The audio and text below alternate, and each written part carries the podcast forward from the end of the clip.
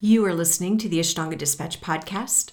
Please stick around after today's episode to listen to a short reading from this month's issue of The Path, an online yoga journal that brings together yoga philosophy, practice, and seasonal wisdom, and includes a monthly live gathering at the end of each month.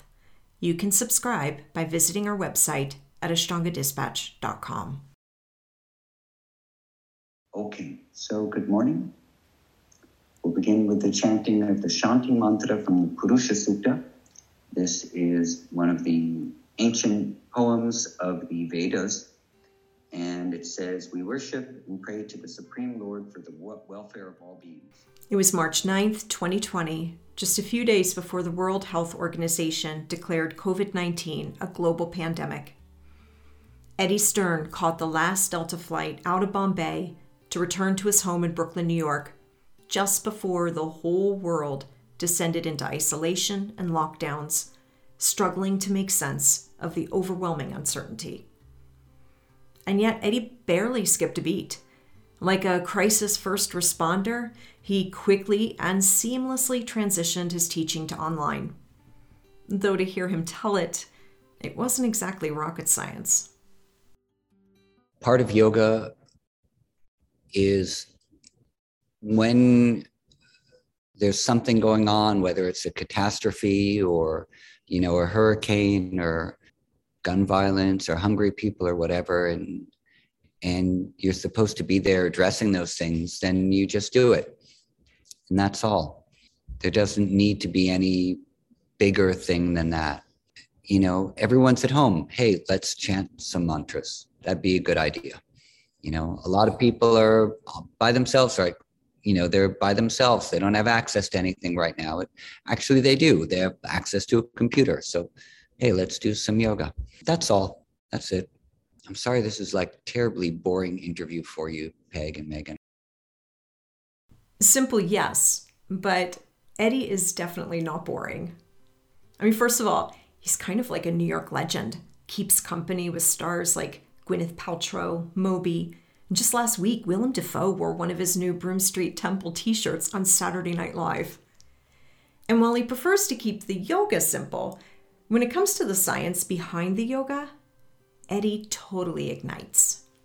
In fact, you can read a recent article he co authored in Psychology Today regarding different breathing practices that can help with a kind of silent hypoxia people have been experiencing, or tune into his presentation at this year's Yoga and Science Conference, which will be held online in March.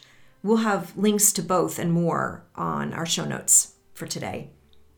But where Eddie never ceases to amaze, and if I'm honest, also leave me feeling slightly unnerved, is in his willingness to speak so frankly and openly to what he believes to be true, even when that truth is unpopular or hard to hear, and even when that means his own past is called into question.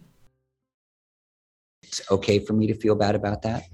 It's fine for me to feel ashamed that I was trying to inflict a dogma on the world that shouldn't have been there, that didn't really reflect the higher teachings of yoga as, as I think that they really are. It's fine to feel that way because that's going to ensure that I don't go back in that direction again.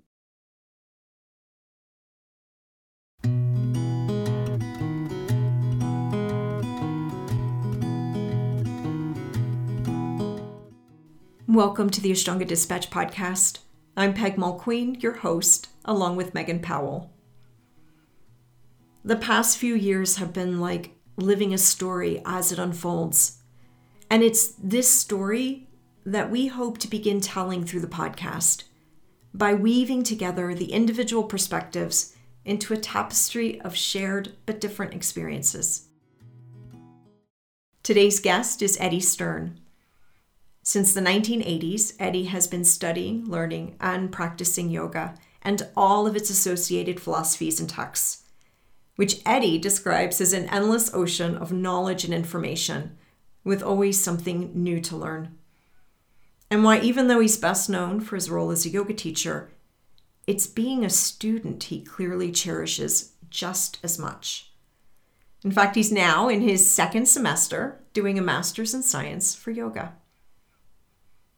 Course, Eddie is not new to us on the podcast. He's been a guest with us twice before. His first appearance, episode 31, is our most listened to episode of all time with over 25,000 downloads. It was recorded in New York at the Brooklyn Yoga Club, which closed about a year before the pandemic set in. Megan and I had been visiting and taken his lead primary class just before we recorded.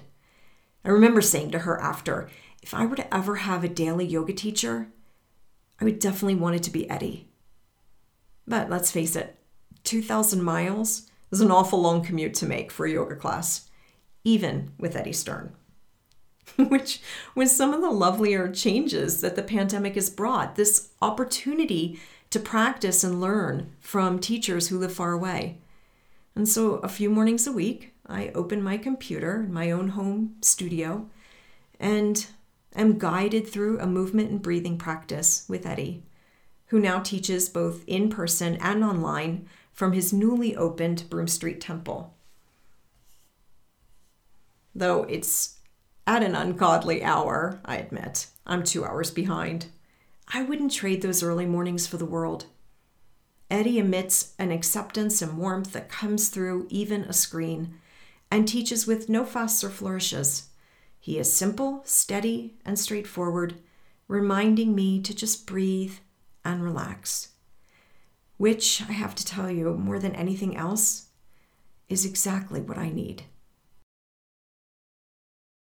Thank you. I mean, um, you know, it's just that's how I relate to what I do with yoga. And it's not for everybody. Some people like a little bit more detail and a little bit more quote unquote instruction. And um, I get overcomplicated with other things. You know, I get I like science and and that's complex, and I like ancient texts and those are complex. And all of those things, I enjoy the complexity of it and I enjoy the complicated nature of those things. But for yoga practice, the basic idea I think is that you're trying to make your mind pretty quiet so you can um, be calm and be focused and somehow be connected to some ineffable part of ourselves. And in order to do that, it seems like less is more in terms of talking in detail and thinking. You don't want to be thinking too much. The thinking part of the mind is a part of the mind which is problematic already. So and engaging that even more doesn't help everybody. For some people, it's really helpful. And then, like for me, if I start overthinking how I'm doing a pose, it's like if I'm doing a pose looking in a mirror. Like I'll start to lose my energy, I'll get tired, I'll lose, um, uh, you know, the prana will disperse and stuff like that. So that's just how I like it. So that's because it's how I practice and that's how I'm going to teach. As soon as you bring yourself into whichever version of the asana you are doing, hold your body still, hold your mind still, and focus on your breathing. At whatever point you are in the asana, you can do any of those things. That kept being my mantra. I'm just going to get there and I'm just going to breathe where I am. And, you know, if I was working, just breathe and and also something will happen too. Like if you just sit there and breathe then something else might happen that might teach you something about the position you're in. But again like you know i see the value of people constantly saying adjust this and move that and go here and there and and that's cool. It's just not how i grew up doing yoga. So that's all there is to it. Well i certainly appreciate that approach. I work hard all the time in everything i do I don't know why it took me so long to accept support during the pandemic, but it, it's been really nice and very needed and very appreciated. So, well, now that the pandemic's almost over, it's a pleasure to have you. the truth is, I've been experiencing more grief and anxiety lately than I did throughout the entire pandemic up until now, I remained pretty steady despite all the inevitable stress and change. And so maybe this is what they're calling COVID fatigue. But in any case, these feelings seem a bit awkwardly timed, as if there's something wrong with me that I'm only now just experiencing. No, it's fine. You've been doing great. You know, you had you had all the inner resources you needed to carry you through and to stay strong. And now maybe you're a little tired. Um, maybe your body has gotten tired of carrying you through, and so yeah, you're starting to feel some of the um, the the symptoms of um, sympathetic hyperarousal, they would call it, where your sympathetic nervous system, which alerts you to danger and um, urges you to move towards safety by fighting or fleeing from your situation, um, maybe has reached its tipping point where it's gone on just long enough and now you're like you're starting to crash from it. So you're feeling the things emerging. Um, but up you know if you are an adaptable resilient growth oriented person then you can handle stressors from the environment in a balanced way without it throwing you off but we can only go on for so long before something throws us off and it could just be the duration of time. It doesn't have to be a specific event. It could just be time duration. Like, okay, I've reached the end of my rope.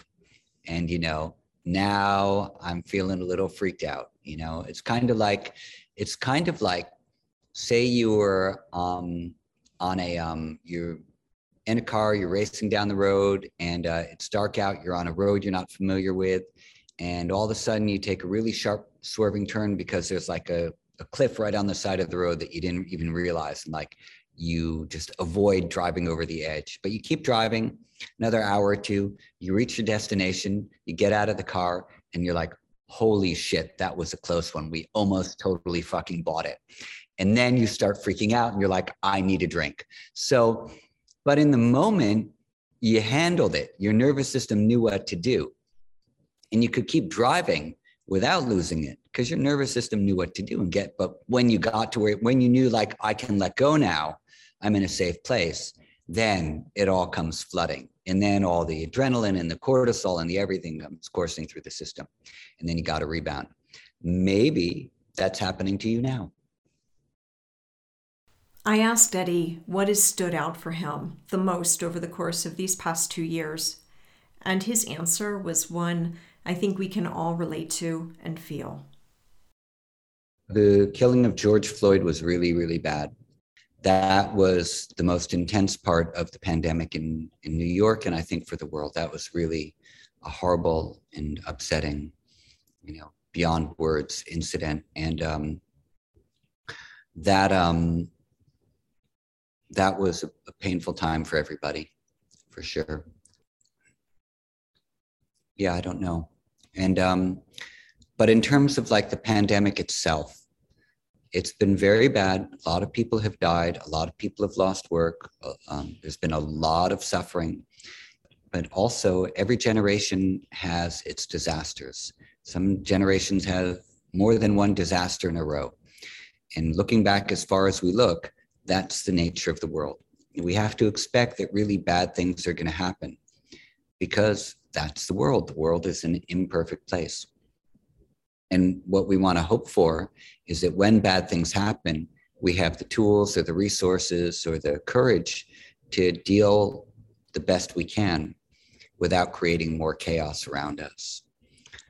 So this was one of the things that we had, you know, we also had um, a very divisive, fractured, and angry and upsetting uh, political climate, you know, for the four years that Trump was in office. Um, America turned into a very ugly place. That was exacerbated a lot during the pandemic. So we kind of had like, you know, that was like not two separate things, but a concurrent thing, you know, it was concurrent from from political upset into uh, health upheaval. Did we deal with it very well as a country or as a world? In some ways, yes, and in some ways, no. And that's how it's always going to be with catastrophes.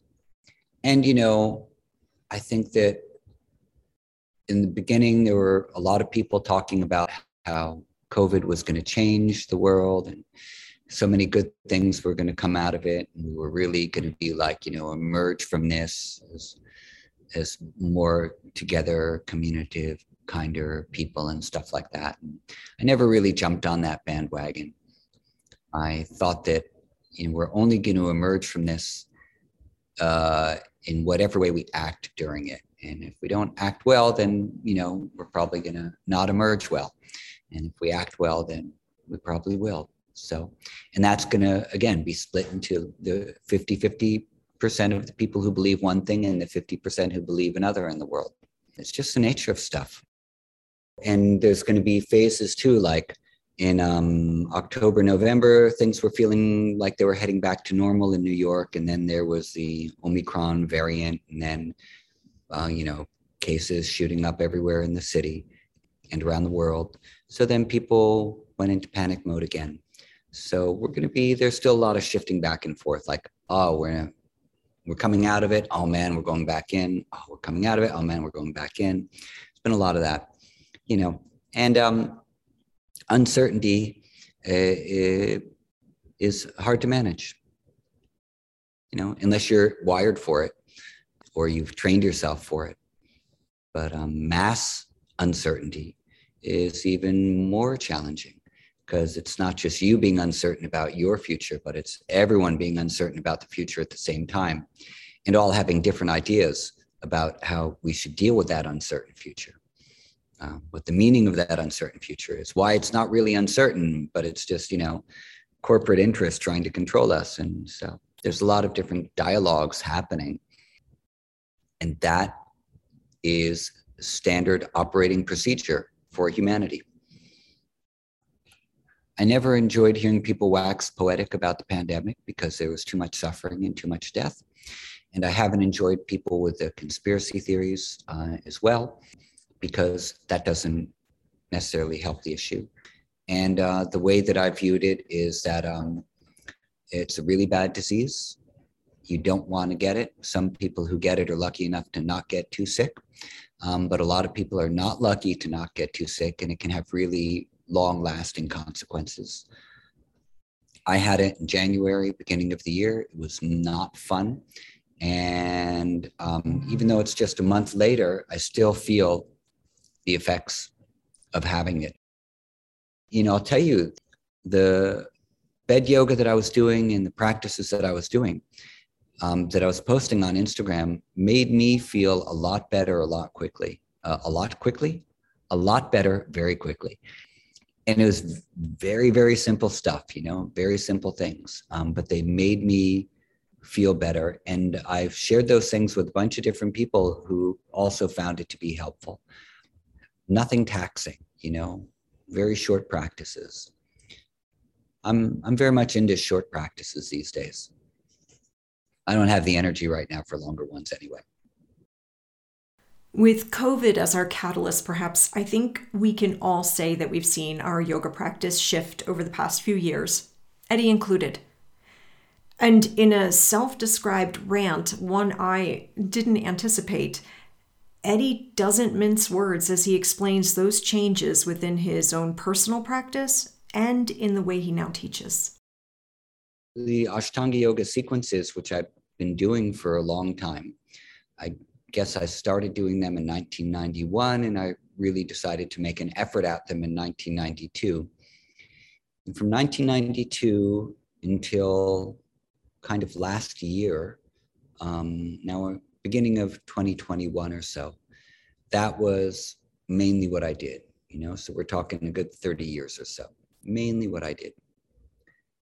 But the whole thing of it's a six day week practice, you know, never miss a day, blah, blah, blah, blah, blah, was always a struggle for me because the I I have a lot of energy for creativity and for doing things and for creating stuff but I don't have the same kind of energy for physical things. Um, by nature, physically, I'm like a lazy person, but but mentally and creatively, creatively, creatively, I'm super active. A lot of ideas, a lot of inspiration. And so to try to practice the intensive things that we did every day, like full on, was always a struggle for me. And um, when I would spend longer periods in Mysore, pushing through every day, I mean, there were periods where I would be in pain for like, you know, an entire year at a time over there. Um, but thinking that I had to push through everything and struggle through and, you know, keep doing, doing, doing. Um, did I see any discernible benefit from that? Not really. Um, and um, I um, just decided to stop doing that like about a year and a half ago. And it, you know, took me long enough to get there. And not only not only did I struggle with it mentally, but in terms of scheduling, like, you know, if I was traveling or if I was working a lot, which I do, you know, sometimes I'm tired in the morning at three o'clock when I have to get up and practice. And so I won't be able to finish a practice and I'll think, oh, I didn't get it done today. And, and this type of thinking is endemic in the Ashtanga yoga world. And if you look to just about any other yoga system in India or spiritually oriented practice or practice group, there's not that kind of mentality, with the exception perhaps of Iyengar yoga, which is also very driven. So I am, um, you know, yeah, you should do some practice every day if you want to. It's good to to, you know, to do some stuff, but I think that there's a difference between doing say a meditation practice that you do once or twice a day, say like TM or some other mantra based thing or or another type of meditation where it's restoring and rejuvenative for the whole body mind complex and nervous system and a practice that requires an hour and a half give or take of really intense physical exertion six days a week isn't going to work for everyone um, it's going to work for some people because they have the capacity to do it but for those that don't have that same capacity, maybe something else would be better. Maybe the idea that you can take these parts of these sequences and do some of them every day so you're doing something, but you don't have to do everything every day. And what you're trying to look for, let this guy go by.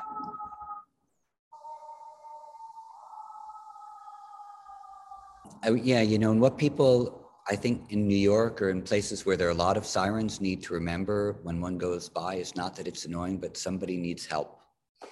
And uh, then you're not annoyed by the sound because, like, imagine if you're on the receiving end of that siren, you know, you want them to get there.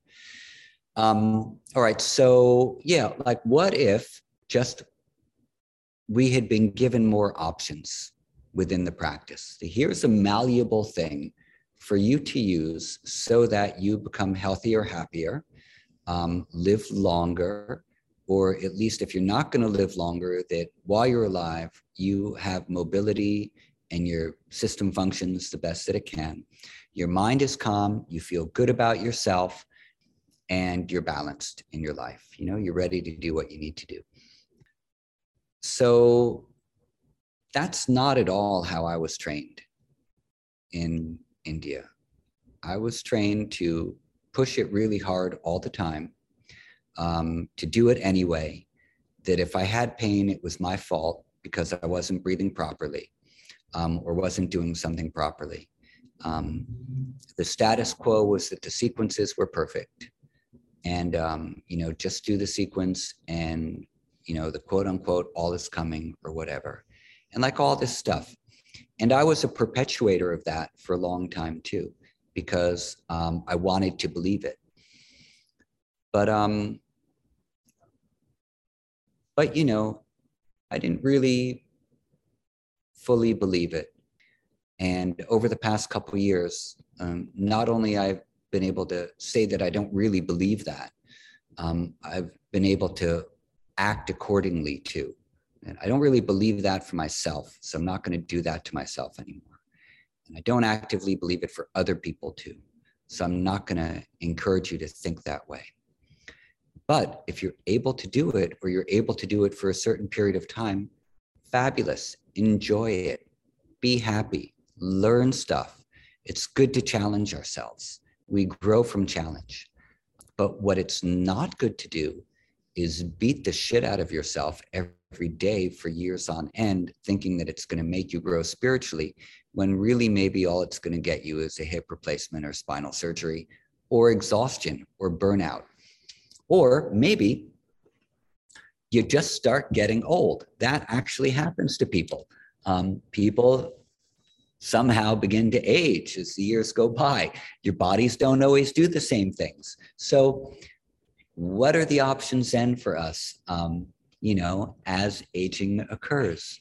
Um, there's there's not really a lot of glamour in trying to hold on to the things you could do when you were 20 or 25 or 30 um, when you're you know 54 55 and um, the it's not good for you mentally. And i always like you know was even 10 or 15 years ago i would look at some of the people i knew who were getting up at two in the morning to put a hot lamp on their back for an hour and a half and do their stretches and their warm-ups for an hour you know before they actually went to do their practice. And i was like why like what kind of a practice demands for you to prepare yourself for two hours before you go do it? That doesn't make any sense. And there are a lot of people who who continue to do that type of thing. I need to warm up before i do my practice. Why? Well obviously your practice is like way too hard then. Because built into the way you're practicing you should be able to ease into the things that you need to do. Not do four hours of prep before you actually step on your yoga mat that's like saying you know I'm going to go sit down and meditate now, but I need to like work on my concentration for an hour or so before I actually get on my meditation cushion. I'm going to need to do, you know, I'm going to need to pull up one of those learning apps like uh, Lucid or something and do some mental drills. And um, I'm going to do some like online, you know, uh, testing to make sure my cognitive functions are happening right and um, whatever. And and now i'm going to go sit on my meditation cushion. Like no you don't do that. You you know you have glass of water a cup of tea or coffee or whatever and you sit down and set your timer if you have one. Take a few slow breaths and then you just then you're gone you know then you start. The yoga practice is supposed to be the same you know you the time that you do your sadhana is the time that you're doing it. You don't prepare for hours before your sadhana in order to get ready for it. And so that kind of preparation another type of thing when i was in mysore this was endemic. Everyone was warming up for an hour or so before they actually got to the yoga shala. It was like doesn't make any sense. Um, i'm sorry. Like if you look at the indian tradition of what asanas are for that's not part of it so um, i don't know these are some of my opinions again, I really want to reinforce it for the folks who it works for and they can do all these things. Like, great, it worked for me for a while in this type of way too, even though I struggled with an everyday practice. And honestly, I never had the type of consistency of quality of practice like I observed other advanced people having. I didn't have that quality of like quote unquote good practice every day where I could just do everything every day.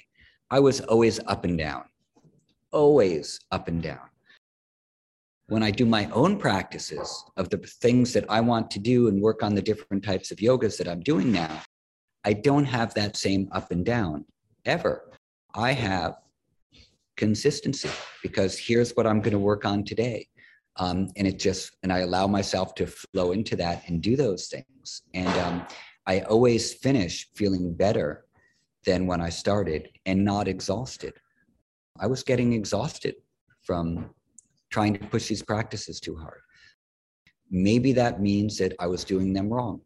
Maybe it means that it just wasn't for me. Whatever the answer is, or whatever anyone says about me and why they think it might be so that I didn't have the consistency of the greatest of the practitioners, I really don't care because it didn't work for me.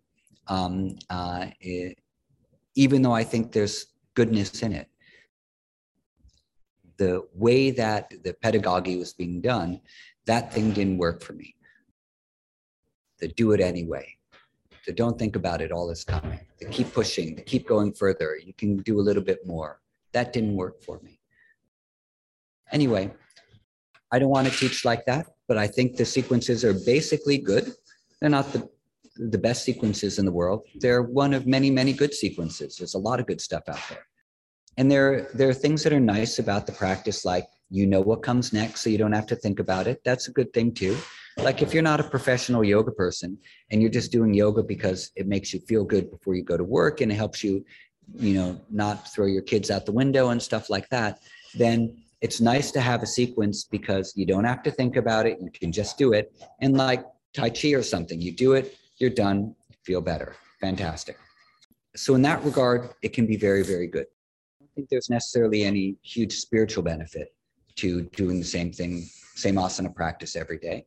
Um, that is going to be more pronounced than if you were doing other things as well. You know, people grow in all different disciplines.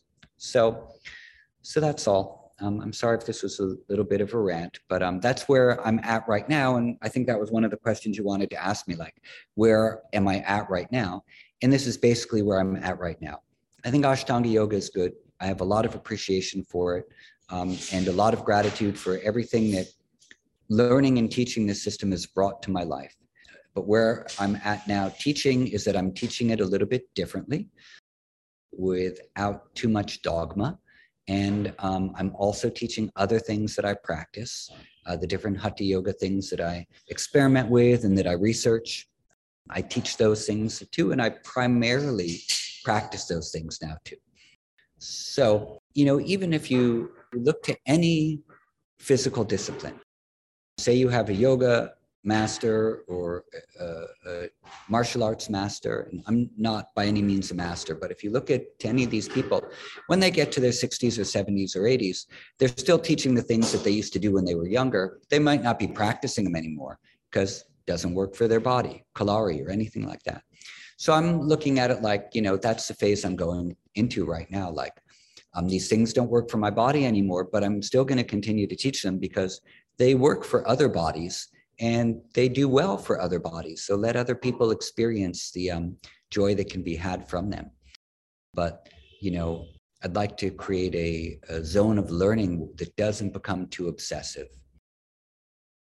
And I say that because I've observed a lot of obsessiveness. I've been um, a, um, a contributor to people being obsessive about practices through the way that I was teaching and so I um, and I feel bad about that that I was that I was contributing to the world in that kind of a way.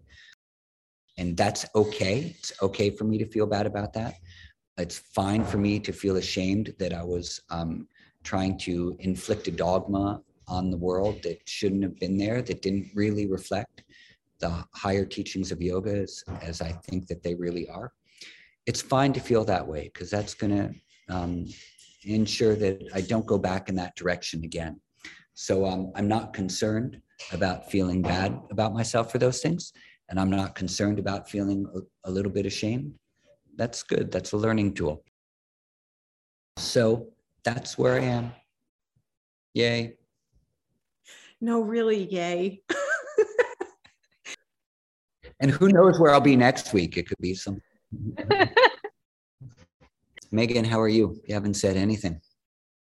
I know. I've just been listening because it's I haven't had anything to contribute, but I'm really good. I thought I really appreciated your words on practice and um, and having it work for you or wherever you're at and your body and the past couple years have been uh, sort of working with that in myself with noticing the thoughts of it having to be this intense six day a week practice you know i'm young i'm fit it should work for me. Like why can't i do it every like why am i so tired? And i kind of reached the end of my rope a long time ago.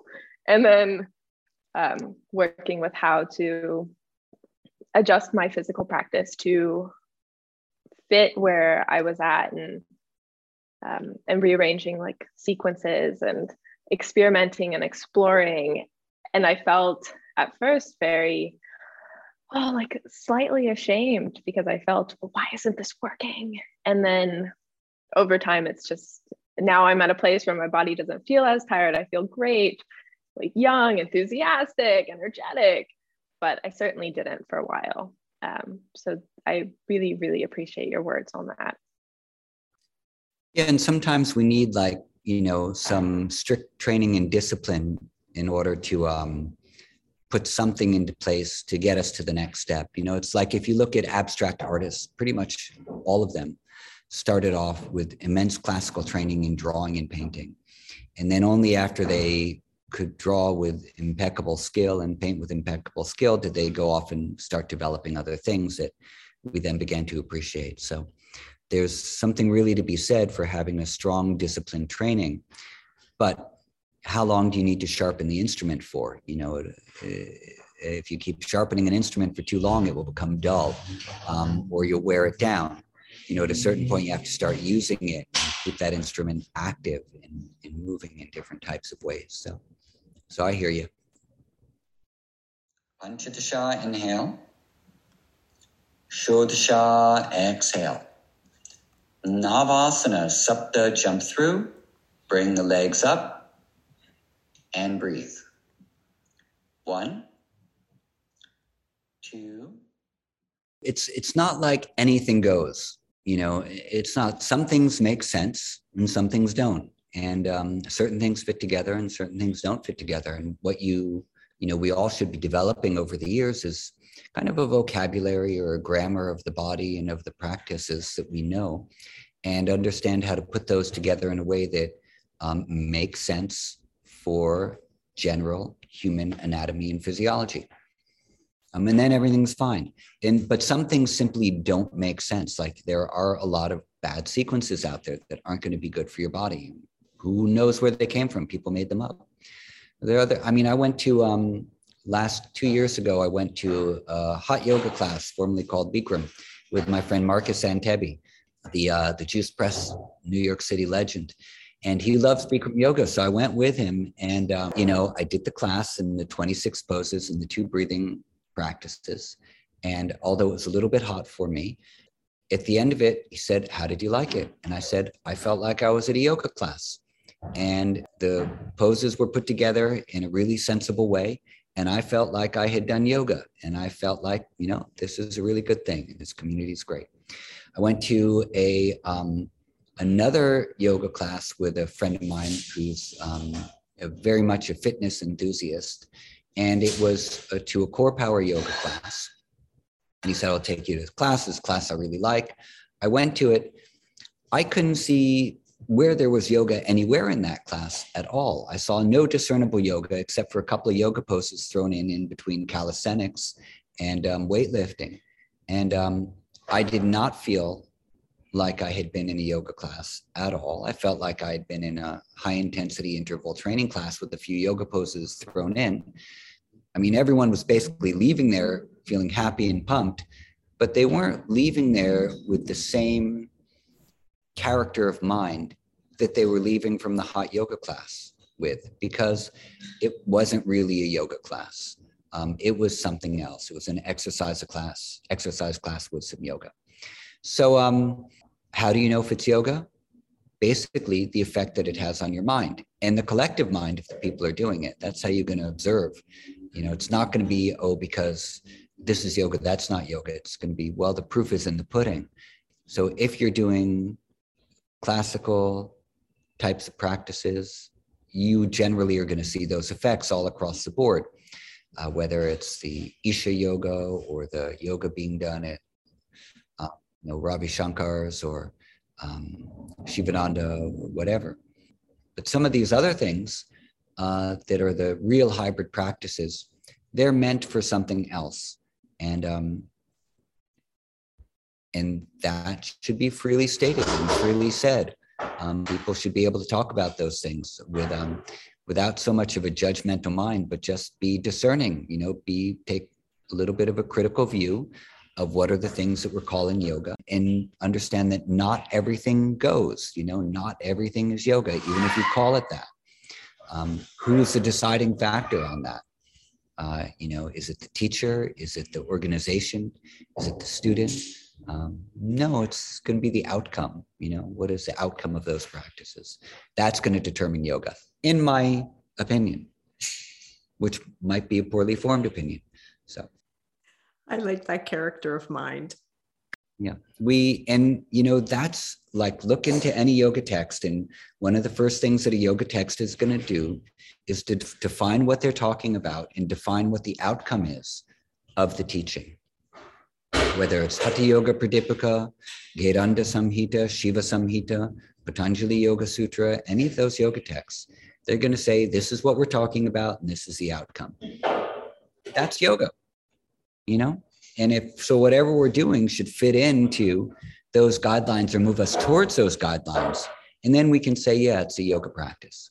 But if it doesn't fit into those guidelines and it's giving a different outcome, then, you know, maybe it's not Hindu yoga, Indian yoga.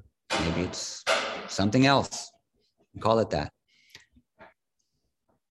I don't know. This has been amazing and um, I really appreciate it. And I think it's going to resonate so profoundly.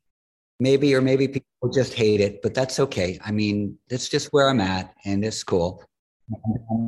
You know, effort is good, but we have to remember about what is right effort. Right effort is effort that doesn't exhaust you, make you sick, or make you completely obsessive or fanatical uh, a right effort will keep you balanced and energized and focused and connected, giving, compassionate, caring, kind, all those things. So, you know, effort is good, but it's got to be the right effort. Oh, thank you, Eddie. Thank you. It is a pleasure to come back on your podcast again, and thank you for asking me to come back on. If you'd like to practice with Eddie or Learn more about his apps or practices or lectures, visit eddiestern.com and maybe I'll see you in one of those little boxes in the morning. The Ashtanga Dispatch podcast is hosted, edited, and produced by me, Peg Mulqueen, along with Megan Powell. Music is by Mark Pilley. Stay tuned for a short excerpt from February's issue of The Path which you can download now at ashtangadispatch.com. Enjoy.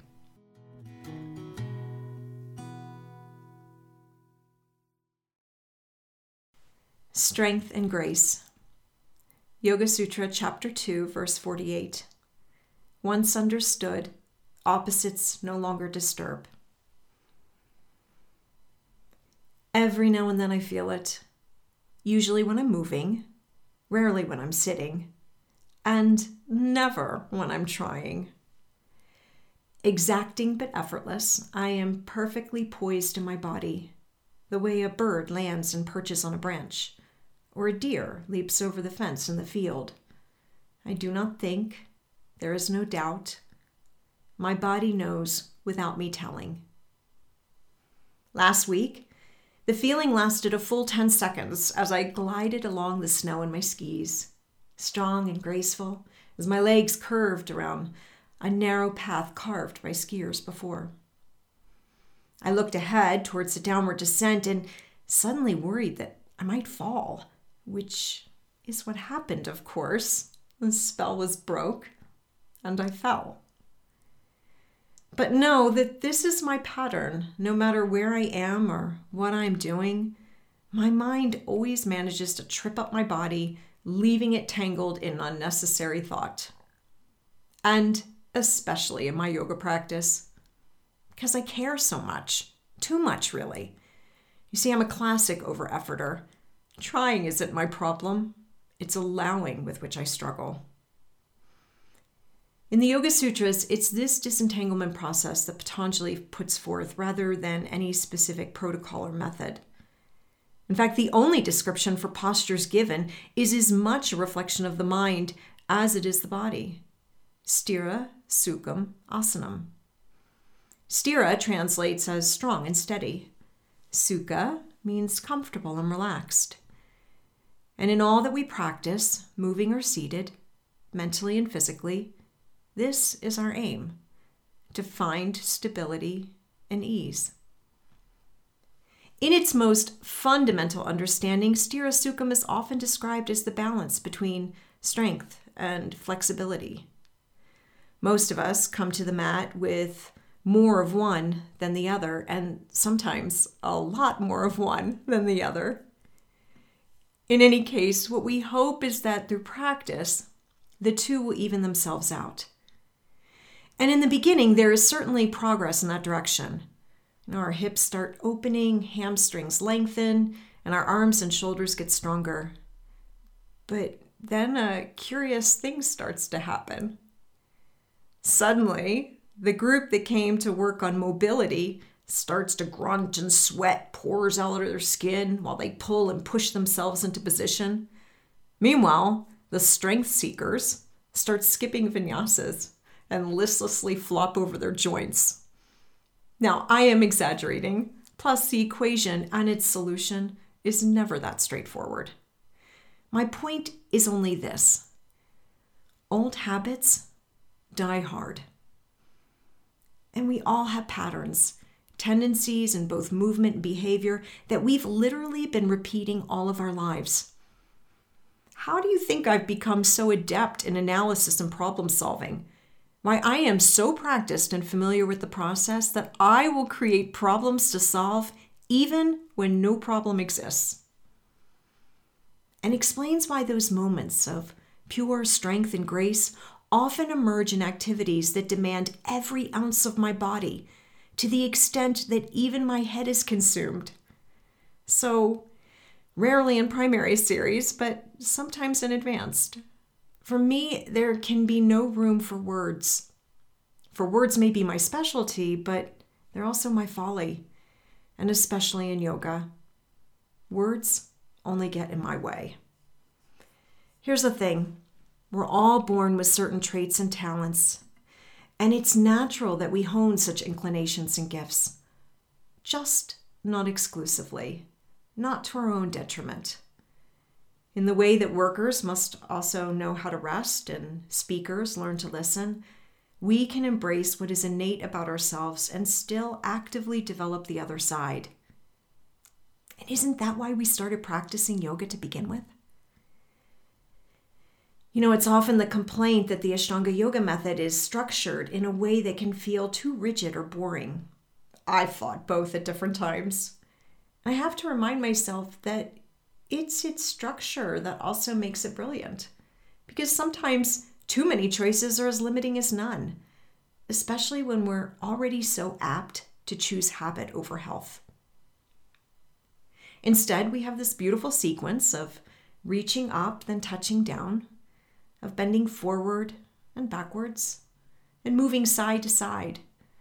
We stand, we sit, we lengthen and fold.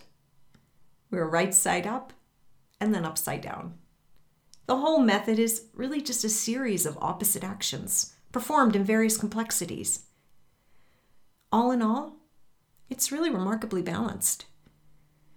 Even so, the method, like any other method, is still just a map. And there will always be those who turn it into a bunch of punishing rules because that's just what they do. That's their habit. Similar to the creative sequences put together by individual teachers, complete with their own whims and biases. Because that's what we all do. Unless that is, we make it deliberate to do something different. in your own practice? Is there something that feels forced? How about neglected? How might you ease off in one area while paying more attention to the other?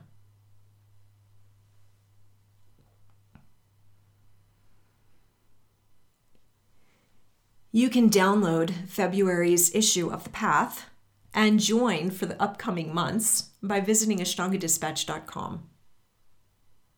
Again, thanks for being with us today. Thanks for listening.